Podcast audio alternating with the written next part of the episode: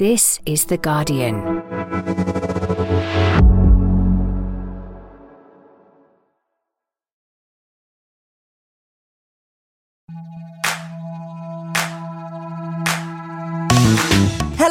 Faye Carruthers, and welcome to the Guardian Women's Football Weekly. On Cheltenham Week, how apt that we're at the races. Title races and sack races are under our starters' orders as Chelsea win by a nose and Rehanne Skinner falls at the ninth fence. Meanwhile, the race to avoid relegation gathers pace. Marc Skinner has a refereeing rant, and is Bunny Shaw single handedly rescuing Manchester City's season? We'll discuss all of that, take your questions, and that's today's Guardian Women's Football Weekly.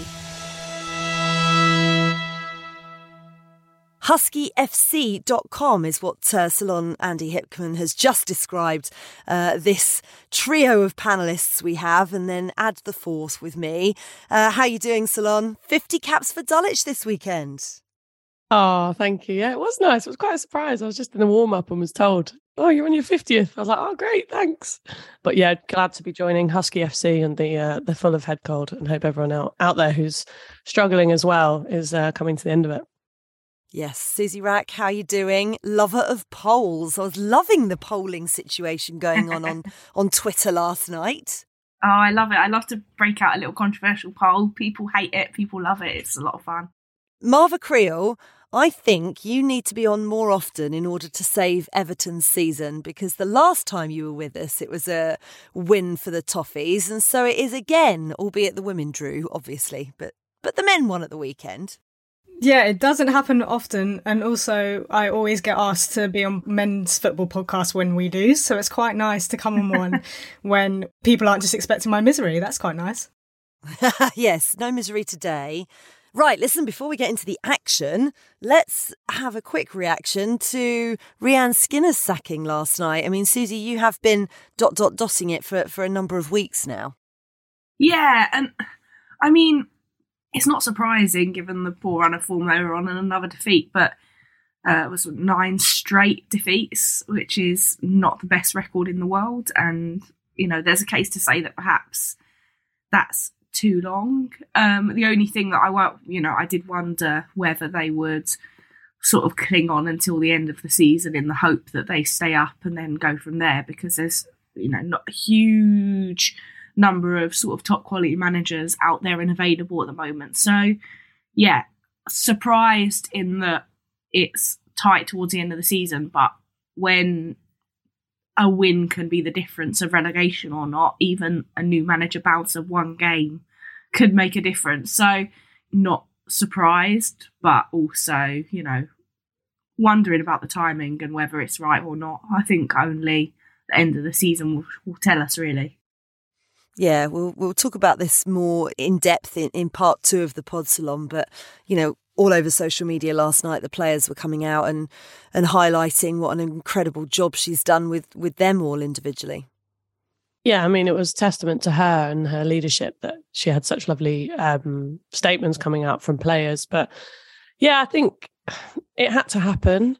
I don't think you can keep losing. I don't think you can be a club like Tottenham with a fifth place finish last season, be where you are in the league with a consecutive terrible run of form and nothing changes. And often, obviously, changing your manager is the most obvious and easy way to go, even just just from an external point of view, to look like you're addressing the situation. So perhaps maybe it was a bit of a it's the only thing we really can do. So we've got to lose you.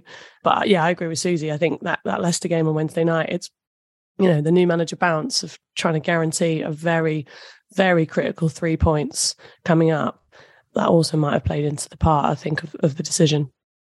Yeah, it's going to be fascinating that match, isn't it? Uh, we'll talk about this more in depth in part two when we focus on the relegation. But let's look at the title race, uh, shall we? Chelsea won, Manchester United nil. Chelsea finding themselves back at the top of the table, two points clear with a game in hand, all thanks to that delightful little Sam Kerr chip, uh, which gave them that 1 0 victory. Uh, Marva, Manchester United have never beaten Chelsea before.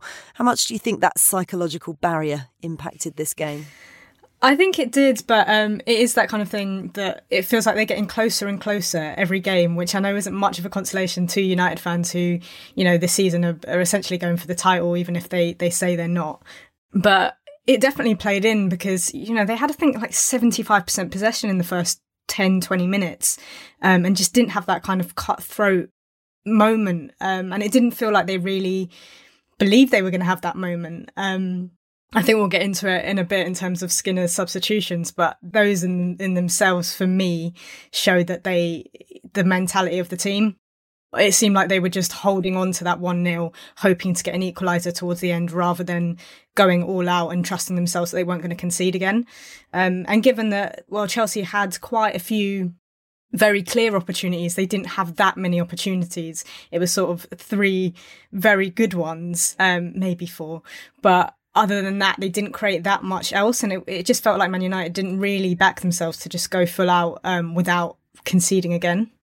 Mm, we'll talk about the penalty decisions as, as well shortly. But um, Susie, it was a big win for Chelsea, but possibly slightly different performance than than what we expected from them. Yeah, but then at the same time, I didn't think they ever looked overly troubled. That was the interesting thing for me. I think Marva touched on it, like possession stats. You know, Man United have 63% possession across that game, but come away with three shots on target, the same number as Chelsea. I mean, that sort of speaks to itself, doesn't it? Like, I, you know, sitting watching that, you never really saw Ann-Katrin Berger like properly tested.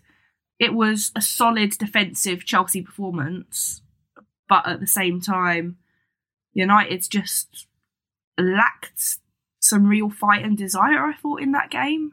So I thought it was a combination of the two, a combination of a really solid, organised Chelsea performance, if not their sort of usual free throwing best, coupled with United just not really seeming quite at it. Marc Skinner was quite at it in his post match, uh, that's for sure, Ceylon. Um, two big penalty shouts for Manchester United in the first half. One for Kadeisha Buchanan, clipping the heels of Nikita Parris, The other, Jess Carter upending Ona Batlle. But were United harshly done by, as, as Marc Skinner seemed to think? I think in kind of a law of averages, if you've got two that are pretty, according to Marc Skinner, Stonewall pens, then you probably should get one of them. I think the first one, the clip, that's that's really easy not to give, particularly from where the ref is, and you had to really slow that in slow motion and from the other angle to be able to see the contact that's made on Parris's ankles. The second one, I think, is probably more more clear and obvious, and I do think you, would be really frustrated if you saw that. Like Ona Batlle's got there first, and Carter's gone into the back of her in the box quite clearly, but yeah, it's just, it is just frustrating. It's frustrating to finish probably one of the most season defining games, and then the conversation is about the officiating again, and the the comments made after the game are kind of the manager kind of just has to cool it and just say things need to change, and then we'll probably have another one of these in a week's time, a few weeks time, and, and the kind of the cycle continues until the refereeing quality improves. In terms of Chelsea, Susie, they just seemed to have one clear idea, which was to play the ball long to Sam Kerr, and you know it, it, paid off absolutely perfectly, didn't it? What a pass from Lauren James, and what a finish from Kerr. Yeah, I mean the finish was nice, but for me that was all in the pass. That um, from you know inside your own half. What struck me, particularly watching it back, seeing it live, like I was in awe, but then watching it back just how utterly laid back Lauren James is, and she plays that pass. Like there's no, there's no power in there. There's no, there's almost no effort. Like it's she just it, she makes it look so effortless. She just sort of you know glances up and then plays this absolutely beautifully perfect ball that just drops over Sam Kerr's shoulder, enabling her to chest it down and then lift it over Earps, the best keeper in the world, uh, according to FIFA. And there's just so much talent there. I mean, you can see how much Sam Kerr enjoyed the passing that she immediately ran and celebrated with Lauren James. But yeah, absolutely beautiful. And it, it's what it was a game that needed that kind of moment of magic to to make a breakthrough, really. And interesting that again it comes from Sam Kerr, but delivered by a new face in their sort of run of supremely talented forward players.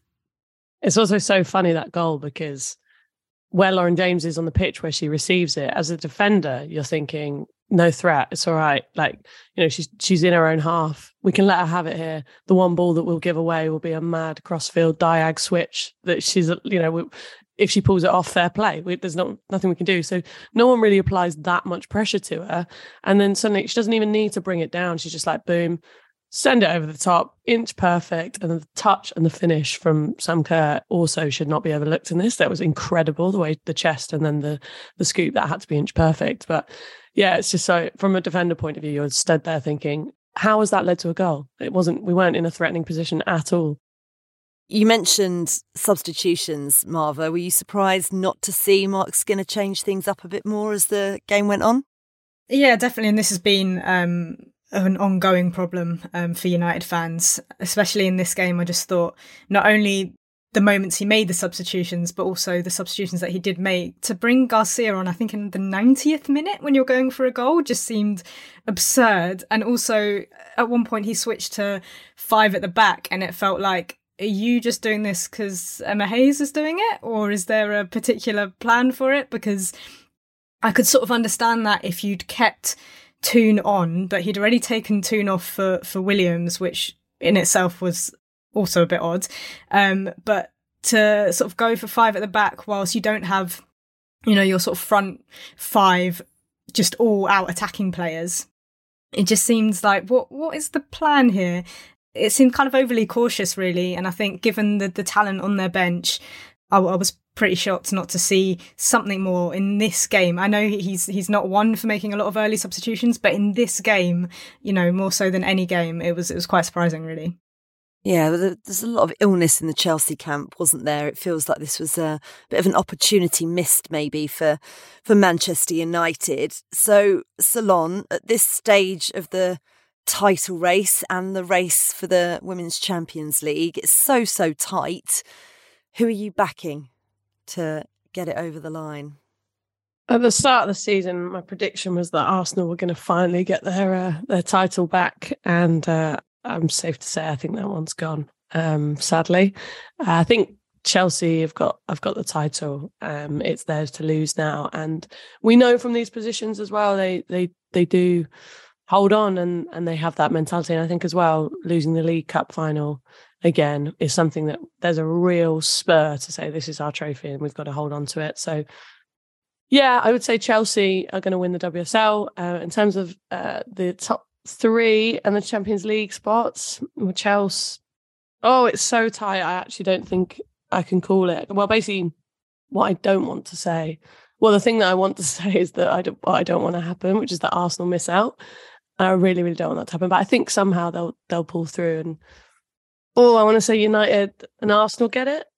Okay, so City, who are on the best form of uh, of all of them. City are just wow. dark horses, aren't they? They're just consistent and they're just in the background doing their thing. You know, I, oh, it's really hard to call. And they have Bunny Shaw. Susie Wrack, this is exactly why you did your Twitter poll yesterday. What are the people saying? The people say Chelsea will win the league. And interestingly, Arsenal came second in that poll, which really surprised me. You do probably have quite a lot of Arsenal fans following you, I would say. I, I, mean, there is that, and Arsenal have a reputation on Twitter of always winning polls, but, but still. Who is missing out on the Champions League was City, 41.1%, so going with Ceylon. Uh, closely followed by Man United, then Arsenal, Chelsea, 0.9%. Um, personally, I think it's United's to miss out on you know, I think Arsenal have the Conti Cup momentum behind them. City are on a run of form that like is pretty incredible, and I think United will probably be slightly rocked by the manner of the the loss to Chelsea in my mind. But maybe that's a wishful Arsenal fan in me. what do you think, Marva? It's so tough. I think I think City are going to get it. I just think the way that they're, they're they're grinding out results at the moment, but between Arsenal and United, I think it's all going to come down to kind of a few big games where their mentality switches because we've seen it with Arsenal in that after that Conti Cup they just seemed so confident. But then you you saw a few run of games where they were not confident and you were thinking this is this team ever going to win again? So I think it's all going to depend on yeah a few moments of mentality really. The next 3 WSL match days we've got Man City Chelsea then we've got Arsenal Man City then we've got Man United, Arsenal. Now, like it's going to be decided in those those fixtures, surely. Like, and if we pick pick a team to win each of those games, like for me, of Man City Chelsea, that's Man City winning that game, which then blows things open. Like that's the first one. I like. I don't know what other people think about that. Well, surely, I mean, if Man United don't get Champions League football after the season that they've had, does that represent a a failed season? Because it, it kind of feels like it. What did the poll say, Susie? Huge, unacceptable. Forty-eight percent bad but not terrible, 37.1%. I like that we're bringing a data informed approach to this podcast. With a really oh, like this, solid forward.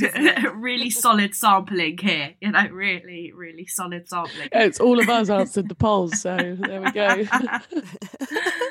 no, I, it would be massive though, wouldn't it? It would be massive if Man United missed out on third. It'd be absolutely huge. It would be. It really would. They've they've been incredible this season, and yeah, I think is it Marva? Did you say it was the mentality race? Yeah. Um, oh dear, that's how we're. we're you're the only person that's ill, so that's not ill. So we're um, we're, we're going to take you on your word. In the rest of the title race, Arsenal picked up a 4 0 win over Reading. Goals from Kim Little, Frida Maanum, Leah Williamson, and an Emma Mukandi own goal. Uh, while Manchester City needed an 89th minute winner from Bunny Shaw to secure a 2 1 win away at Brighton. Um, let's talk Arsenal. Susie, they had to mix things up a little bit because uh, Stina Blackstenius picked up some illness. I hope she hasn't got what we've all got. Um, Frida Maanum started as the striker, Leah Williamson in midfield. Um, Jonas Eidevall seems to be coming more and more adept at shuffling his pack, and it felt like quite a comfortable win for you in the end. Yeah, and Leah Williamson like was brilliant in midfield, and like it's rare that you say that. I mean, she's usually okay in midfield or like to some degree solid. I mean, against Reading you've got the freedom to sort of take risks like that. You wouldn't want to necessarily see it against one of the the top three, top four teams. And then when you've got her playing alongside Kim Little or Lia Wälti, there's a, a, level of freedom there. And seeing her sort of career through the middle, a little bit higher up the pitch, was like I found that really, really satisfying to watch. So yeah, really, really solid performance despite the the sort of shift around. Um, although Stina Blackstenius did come on off the bench as well. So like clearly, you know, that's not something that's going to be a a long term problem. But uh, but yeah, like it's a result that was expected, right? Like not not far from the the script and what Arsenal needed, given that they've not had the best run of form of late. Yeah, absolutely. A word on Bunny Shaw, Marva. 25th and 26th goals in City's game against Brighton to become their record goal scorer in a single season. The first goal, that combination play with Yui Hasegawa was exceptional, and um, you know it did take City right until the end to get the winner. But uh, this is a team that seemed to gel more and more each week. Yeah, definitely. And I think, you know, you've seen it in the improvement from, from the beginning of the season where you looked at their midfield and they'd lost their whole midfield as well during the summer. So you kind of thought, how are they going to rebuild this? And to be fair on them, they've they've done a really good job at that. That interplay in the the first goal was incredible. But I think it's also just the the manner in which they are kind of scoring lots of different types of goals as well.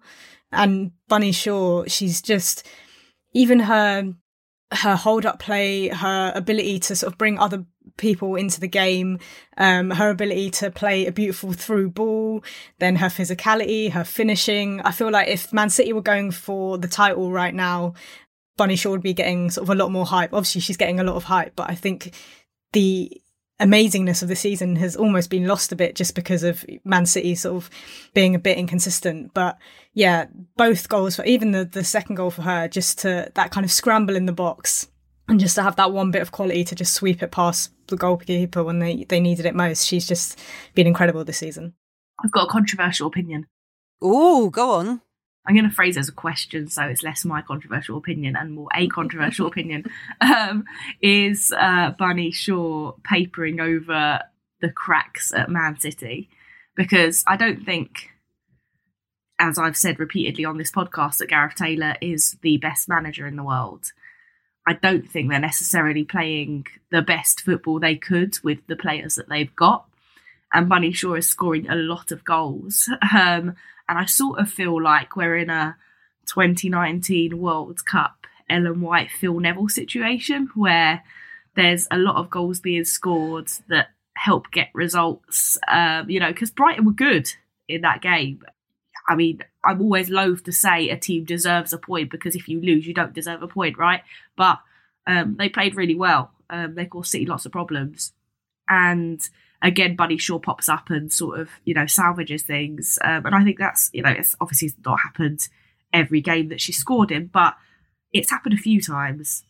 And I just wonder if there's a a slight over reliance on Bunny to get them over the line a little too often, maybe.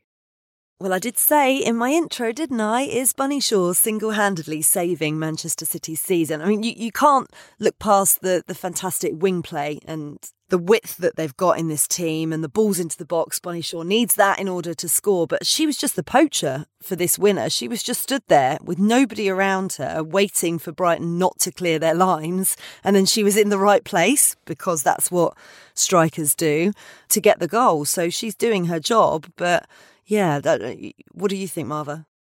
Last season, sort of City were playing with a few different strikers and not kind of really knowing what their build-up play was leading into that. So you kind of had almost an over reliance on Hemp and, and Kelly to do that on the wings, whereas this season their game plan's a lot clearer. So it means that Hemp and Chloe, especially coming off of the Euros where it did seem like they were a bit knackered to, towards the beginning of the season, it means they know exactly what to do when they're on the wings, which is to cross it in rather than that kind of over reliance being on them to go and get a goal. So it might be just a little bit of a switch up in the way that Man City are playing as well. But there's no denying, obviously, that, that Bunny Shaw's many, many goals are helping them through this too. I was going to say, don't we have to then give, just to play devil's advocate and wind Susie up, don't we then have to give Gareth Taylor credit for that? I mean, we can. I think that in the context of that City squad, any manager should be winning like I don't think Gareth Taylor's a bad guy. I just don't think he's a good enough manager and getting the best out of that City squad. Like when you look at that squad on paper, for me that squad should be walking the league. Like it's a really competitive, talented squad, and they shouldn't have lost a lot of the players that they did in the summer as well. And I think that's partly to do with stuff off the pitch as much as it is on the pitch. And it's not quite right there. Something is not quite right there. Like in terms of something is stopping City from fulfilling their potential, for want of a better phrase. And for me, that falls at the manager. And there's enough talent there to pull them over the line enough times at the moment. I think it's really interesting if you're a really talented, hungry, ambitious player and you're not that happy with management, your success is the manager's success. Like Bunny Shaw scoring goal after goal, being the highest highest record for City in a single season, that will, like Faye, you just said, it reflects really well on the manager. So it's really hard to pinpoint the issue because a player's never going to just not play really, really well because for them it's their career and it's their profile and it's their whole life.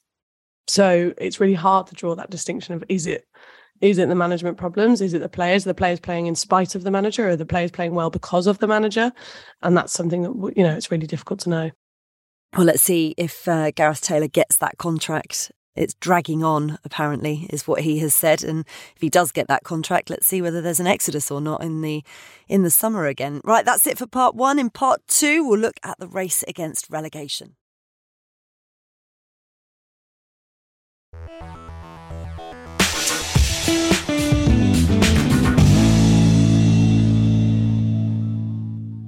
Welcome back to part two of the Guardian Women's Football Weekly. Uh, so, as we mentioned at the top of the pod, a managerial sacking before we recorded a podcast. Now, I was going to say it's a first, but actually it happened last week with Jens Scheuer. so we selfishly say thank you to the footballing gods and efficient club hierarchies. Uh, Rehanne Skinner sacked by Tottenham following that 2 1 defeat to Liverpool at the weekend their ninth consecutive WSL loss. Uh, just to pick it apart more forensically, Susie, what exactly went wrong for Rehanne Skinner at Spurs? I find it really hard to pinpoint. I don't know if others feel the same, but like for me, it started off so strong. Obviously, she came in after Karen Hills and uh, Juan Carlos Amorós went, who had done so much to get the club up into the Women's Super League, had given so much to that effort like on a personal level as well, like really lifted the club off their own backs to a certain extent. And Skinner came in when they were really struggling uh, and looked quite disjointed and were sort of struggling to make that final leap up uh, into being competitive within the Women's Super League at any kind of level above the bottom. And did a really good job and really impressed me. And like, you know, watching the sort of early games under Skinner was was looking at a team that felt like it had a game plan, that there was a strategy there, that there was like a map to to what they wanted to do, that they were all looking at and following, and then you know she signs players, is able to make the squad her own a bit, and you think this is this is the moment they're really going to push on, right? Like she's done that with the pre-existing playing squad. Now she's got a chance to sort of make us put her stamp on it, really, really make it her own. And you know, surely it's just going to push on a level from here because she's, you know, slotting pieces into the puzzle. Instead, this season, we've sort of seen like a complete reverting to a team that just doesn't really look like it knows what it's doing. And, you know, obviously praised the signing of Beth England in January, which I still think was a really smart move. And it was smart for her to go there regardless of whether they're, they're playing well or not. I think she needed minutes, whether or not they're winning or losing. But nothing has really clicked still. Um, the relationships between the players on the pitch just aren't really there. So yeah, I, I find it hard to pinpoint why that's happened because the ingredients are all there. I, I like the only thing that I could think of is that you know she came from the international setup with England youth coaching, and obviously club football is different. Obviously, you know you're to a certain extent at international level working with pieces of a puzzle that you, you don't necessarily get to play around with that much because you're not like signing players to improve a squad and things. So that's quite a new thing. So when you're then sort of trying to build around your strategy rather than working with the pre-existing, that that's a, a slightly different thing to be dealing with. But maybe that's not giving her enough credit because, like I say, initially it was all going so well. So this is like a really rambling way of saying I don't know. Yeah, it's really difficult, isn't it, Marva? Because when you see players come out and specifically highlight how amazing, you know, particular man management is, uh, which you know, so many of them are. So Canada's Shelina Zadorsky, for example, Rehanne's given absolutely everything to this club. I cannot thank her enough for believing in me and this team. She's pushed me to new levels as a player and person.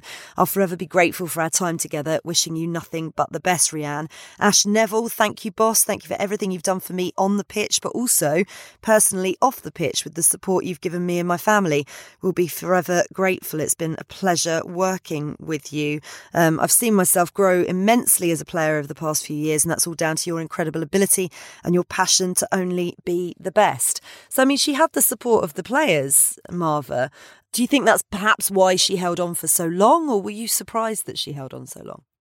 Maybe. I mean, as an Everton fan, I feel like I'm a bit of an expert on managerial sackings and um, players' reactions to them. So when you when you see this happen, I've seen a lot of sackings where players say nothing and it's like right there you go that was very clear. But to have this this outpouring of love does show how much she was respected and like Susie was, Susie was saying it is it is hard to pinpoint kind of what's gone wrong there because it didn't seem like they weren't necessarily playing for her but it seemed like they didn't know what they were playing I think there is an element of they were a very hard team to beat last season. Um, they were just very defensive, and this season there's been a lot of defensive mistakes. And I don't know whether then sort of confidence drops, and then they they don't have that that same confidence in sort of just defending deep, um, and then also to kind of adds that attacking ability um, into your front line where you're then sort of over reliant on that. So maybe then they're trying to play out, they're trying to do something different rather than kind of being the underdogs and, and just playing up to that. And it's kind of now they're just stuck in sort of nothing in, in that sense in terms of how they're playing. And the defending in this this Liverpool game for the I mean that second goal was just shocking. I mean, I'm sure Ceylon can speak to it in terms of her being a defender, but I just to leave that much space in the box and just there was a moment I can't remember who it was, but I think Drew Spence was running in and the defender sort of looked over her shoulder, saw the two Liverpool players are there in space and just left it. And then they scored. And it was just like, what are you doing? This is just basic, basic defending. And you just think for a team like this who was so good defensively last season with such a good manager, it, it, just I think it had to end at this point because I was expecting at least a draw for Spurs here, um, and now they're really in a relegation battle. Yep, they are. It was a big win for Liverpool, though. Ceylon. This should, should, bearing in mind how topsy turvy this uh, relegation battle has been, make sure that they're in the WSL next year. I think so. I think they're they're benefiting from the fact of a, a sort of combusting Spurs, uh, struggling Brighton, and a predictably struggling Leicester beneath them, right? And I think that should be enough. And you could see how much it meant or how much relief there was after that that second goal that actually we these are huge three points but yeah i was i was laughing as Marva was talking about that um Drew Spence look because I have a screenshot in my notes in prep for for this where I've screenshotted. I can't remember which Liverpool player it is who's just crossed the ball in, and there are one, two, three, four, five Spurs players either just kind of relaxed body language, sort of the ball's mid-air being crossed into the box into quite a dangerous area, and there are five players around her either doing very little or kind of re- looking behind their shoulder, and it's like that. It's just you know if you if you need something for an example of why you've conceded a goal, it's because you've got five players committed on the edge of the box and no one picking up in the middle. But yeah, it, it you know it's time. I think also what you saw, I think is the lack of resilience from the Spurs players. I think you take the lead last Sunday against City, they took the lead again against Liverpool, and there's something about actually you should be able to manage that. Obviously, you're, you're probably going to concede against teams like City, of course, but against Liverpool, you're 1 0 up. You've really got to lock up and uh, capitalise on that. Mm. Obviously, you know, we, we mentioned probably the sacking was sped up a little bit when the bosses at Spurs looked at the fixture list because Leicester on Wednesday, who, thanks to a goalless draw with Everton, are only two points behind Spurs now, still at the bottom of the table. That's seven points from the last five games for Willie Kirk's side. And, you know, he has spoken about it before. He said the race isn't over, and he has the belief, as he says the players do as well, they're close to staying up. Yeah, which I always thought they would when Willie Kirk came in. Like I said, uh, I think I put it in my WSL talking points. I think I said it on this pod that um, he could pull off the greatest escape in WSL history, and I think that could happen. Um, you know, Brighton are chaos, Spurs are chaos, and Leicester look well organised. So there's a real real chance of them clawing their way out of trouble in a way that you know I think many people didn't think was possible. I think it's very, very telling that uh, Spurs have got rid of uh, Rehanne Skinner ahead of this huge, huge game on Wednesday night. I don't think we can underestimate like just how massive a game that is. I mean, you look at Spurs results, uh, like results fixtures after that. They've got Arsenal, they've got Everton. Uh, this is in the league. They've got Reading. You know, three tough games against good teams, Reading included. You know, very well organised. So it's really crunch on, on Wednesday night, and Leicester will be smelling blood. I like. I think there's no doubt about that, and I think we could well see the table turn a little bit and Leicester claw off the bottom for the first time. Mm. Ceylon, how do you see this match going? Um, former Liverpool manager Vicky Jepson stepping up from her assistant role to to take charge of it. I think there'll be a real fight in the Spurs team and in the Spurs dressing room. You go into games like that and you think we have to do something and we have to get a result out of this. So it will be really hard for Leicester. Yes, they'll smell blood, but I think it was going to be a close game anyway. And anywhere that you get the edge in this will will be the thing that wins. The, the team that just really, really, really wants it more. And Tottenham have got a point to prove, and I think they'll want to do it. So I, I'm going for for a Spurs win on Wednesday. Okay. Marva, has it reached that strange point of the season where Everton don't really have much to play for? I mean, that's good, I suppose. Yeah, exactly. Uh, it's it's nice to to see a relegation battle unfold that I'm not involved in. It's a, a rare a rare chance for me. But um, yeah, it, it, felt a little bit like that this game. Um, I think especially after losing to Villa last game, it was kind of like well, that pride battle is is sort of over as well. So there isn't too much to play for. Obviously, you've got some players who are, are pushing for World Cup call ups, but other than that, it seems more just kind of let's let's build on on this team and get ready for next season. But I think um, this game was just there were a few moments where it was just our decision making. We had quite a few chances and a few chances where we were sort of three on two or four on two and just made the wrong pass or shot from, you know, yards out when you just shouldn't have shot. But also Leitzig for Leicester.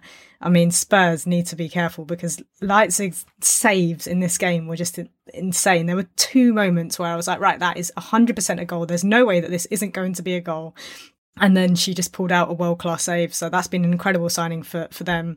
Um, I thought Ruby Mace as well has been incredible, and she was great in this game. So young, she was just bossing the midfield, and we've had a pretty good midfield this season. So it's going to be a difficult one for Spurs because it was a difficult one for us, um, even though we had some good chances. But it just shows that they're they're on this path now where they can grind out results. And when you're in a relegation battle, as I know very well, this is this is exactly you know the kind of thing that you need to do is just grind out a few nil nils, a few one nils, and, and hope for the best. Saving it all for the derby, right? There you go. Yeah, definitely. it's very interesting that all the bottom three teams have changed their manager. Brighton twice, actually. Uh, we'll touch on the other two teams around the, the bottom of the table. Reading haven't changed their manager. Kelly Chambers um, still in charge, and I was worried about them at, at one point. But um, both Reading and Brighton lost this weekend against teams they probably weren't necessarily expecting to get points off of, though. Uh, Susie, where are you rating? Their chances of staying up, particularly Brighton, because like Tottenham, they've invested significantly and they are in a very precarious position. Yeah, I mean, I think Amy Merricks could do a good job at sort of putting things together very much against the odds. And, you know, I think she should be given a, a chance to do so. Though it's like a bit of a, you know, hard place to be put in. But I, I feel like Brighton are a bit more organised and together than than Spurs as a unit. Like, if anything, I think Spurs have more talent within that squad. It's like much stronger across the board. But there's something about Brighton that I really like, and they caused City a lot of problems. Could have got a point. and I, I just feel like there's there's more in them. Obviously, they've got the game in hand over Spurs as well. Um, two games in hand over Reading. Like there's a little advantage there that gives them an edge as well that I think helps mentality wise too. You know, we we we are not finished here. So for me, I'm less worried about Brighton than I am Spurs. I think like for me, the race for the bottom is between Spurs and Leicester. I don't think Reading are going to be in trouble. I think you know we've every season sort of go through the is this the year that Kelly Chambers luck runs out or magic runs out? Luck isn't fair because she's incredible, but um, you know, where she's unable to rinse every ounce of like talent and every point out of a threadbare uh, setup and side. And every year she seems to make that happen again. So I'm not worried about her. But yeah, for me, it's between it's between Spurs and Leicester for the drop. Interesting. Just finally, Aston Villa did beat West Ham 2 1 goals from Rachel Daly and Jordan Nobbs, giving Villa the lead despite Viviane Asseyi pulling one back. Carla Ward's side able to hold on and looking pretty comfortable in that fifth position. Uh, Carla Ward is doing a good job, I think we say pretty much every single week on this pod. Um, next week is a week off for some teams, not for others though, as we hit the quarter final stage of the Women's FA Cup. Some really interesting matchups here. Birmingham host Brighton, Reading host Chelsea and Villa play host to City. But the showpiece fixture will be Lewes playing Manchester United. And Susie, you've been speaking to some of the Lewes players in the lead up to this match. I have, yeah, because they've um, done an open letter to Karen Carney and the Review into Women's Football, uh, calling for equal prize money for between the men's and women's FA Cup. And like, what's brilliant is the, the club have been doing it for a long time. You know, Lewes are a campaigning club. They've got, you know, real strong record on it. They play the men and women's team the same. They have the Equality FC sort of label to them. They campaign on this every single time the FA Cup rocks around, pretty much. But it's a little bit different this time because it's the players making the call. You know, they've come together. I spoke, spoke to three of them on the phone together. You know, no press officer over their shoulder or manager listening in or anything like that. Uh, just the three of them sat in one of their flats as they like talked through why they decided to do this, and it's completely led by them. And for me, that's really interesting. And the other interesting part is that they were super inspired by the Lioness's letter to Rishi Sunak and Liz Truss in the summer. And that's what sort of prompted it. They they realised that you know we can make a real difference. They decided that long before we got the announcement last week that the government was pledging to meet a lot of those demands. So like it's a, a sign of the the impact that you know the Lioness's letter and player power can have because you know you've got other players picking it up and thinking, wait a minute, we can do something here, we can make a real difference.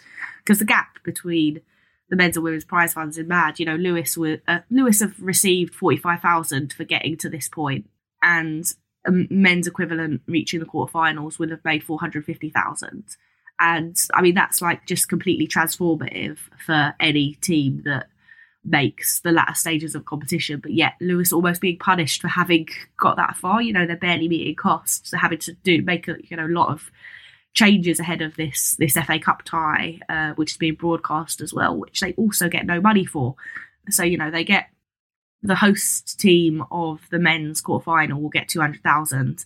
Uh, Lewes gets zero um, for that game being broadcast, um, and yet they're going to have to change signage to vitality around the pitch and all that kind of stuff. So they lose on advertising. They don't get to reward the sponsors that have like really committed to them as a, a, championship side.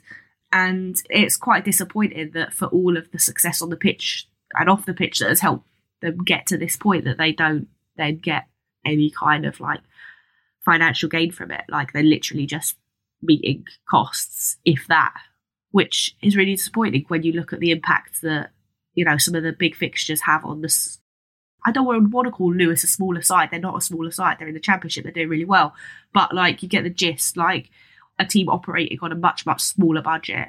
You know when you get those teams in on the men's side breaking through in the FA Cup and having a good run, it transforms the future of their club for a number of years. Right? Like sometimes they get new facilities built by the club that's that's come to visit as a gesture of goodwill. Sometimes, you know, the TV money will pay for new dressing rooms. like it, it, it changes the ability of those clubs to run, lifts the pressure, makes them able to do loads of community work and stuff too.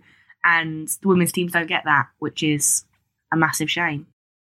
Yeah, it really is. And this is big for the women's championship teams left in the the competition Ceylon an opportunity for two of them to make the semi-finals birmingham fancy themselves for this one as well i'm just still quite seething about everything susie's just said. I'm like fuming about that. I just i, I just feel like i don't know i'm just yes it'll be a wicked moment when the players uh, like i feel really proud to be like an owner of Lewes and to support this club, but actually knowing what it feels like to be on the inside of a, of a small club in a time like this, like when all the world is looking at you thinking this is going to be the sickest moment of their season and their history so far, and actually the burden it takes on the team and the club and the people who run the club and the volunteers and all that sort of stuff to know that yeah, they're just getting absolutely rinsed at this moment. I'm just quite angry. Sorry. Yeah, it should be. A, it, it, no, you're exactly you're exactly right. It should be a, a, celebration, and I certainly wasn't dismissing what Susie was saying by moving on to the next game. I think it's something that you know we've talked about doing specials on, you know, about governance and, and what's going on behind the scenes and how to improve things for for women's football because there there is change. Hopefully, coming and improvements coming, but it's something, you know, clubs like Lewes in particular, it's vital that that we keep promoting their voice and, and, and making sure that everybody knows exactly what it's like and how difficult it is because it's very easy to gloss over it isn't it with the with the slickness at, at, times of, of the WSL and you know the promotion of women's football at the moment. There's still a long long way to go. Um, good luck to both Birmingham and to, to Lewes this weekend. Marva City yet to beat Aston Villa this season. Can um, Carla Ward's side spring a surprise, bearing in mind the season that they've been having? It's such a good opportunity for them to go all out and, and potentially reach a cup final. You've got players there that know exactly how to do these kind of things. Yeah, I think they can definitely, and, and it's also a case of Villa don't have as much to play for now in, in the league, whereas City is still very much fighting um, in the league, and, and it's kind of similar to the Birmingham Brighton matchup as well, where Birmingham you know, they, they've been a staple of the WSL for a long time, but Brighton right now are, are probably have their minds elsewhere. So I think it's a good opportunity for both Birmingham and Villa to, to cause a few upsets. So we'll see. Yeah, absolutely right. Listen, it's been a pleasure as always. Get your heads under a bowl of steamed steamed water. Oh my god, I just can't speak. How have we just done an entire pod? You know what I mean, don't you? Do what your nan used to tell you to do. Put your head under some hot water. No, no, no. In the steam of the hot water. Shut up, face. Stop talking right now. Uh, see you, Susie. Bye. Going to put my head in a bowl of hot water. oh my god, please don't anybody do that. Marva, nice to see you as always. Thank you. Hope everyone gets better. Take care, Ceylon. Cheers. Get the vapor up on, guys.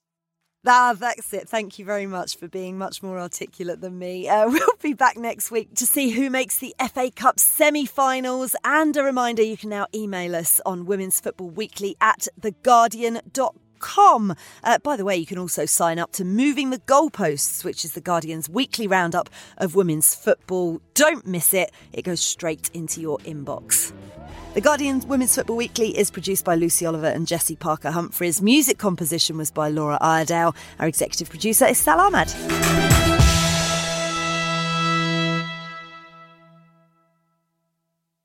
This is The Guardian.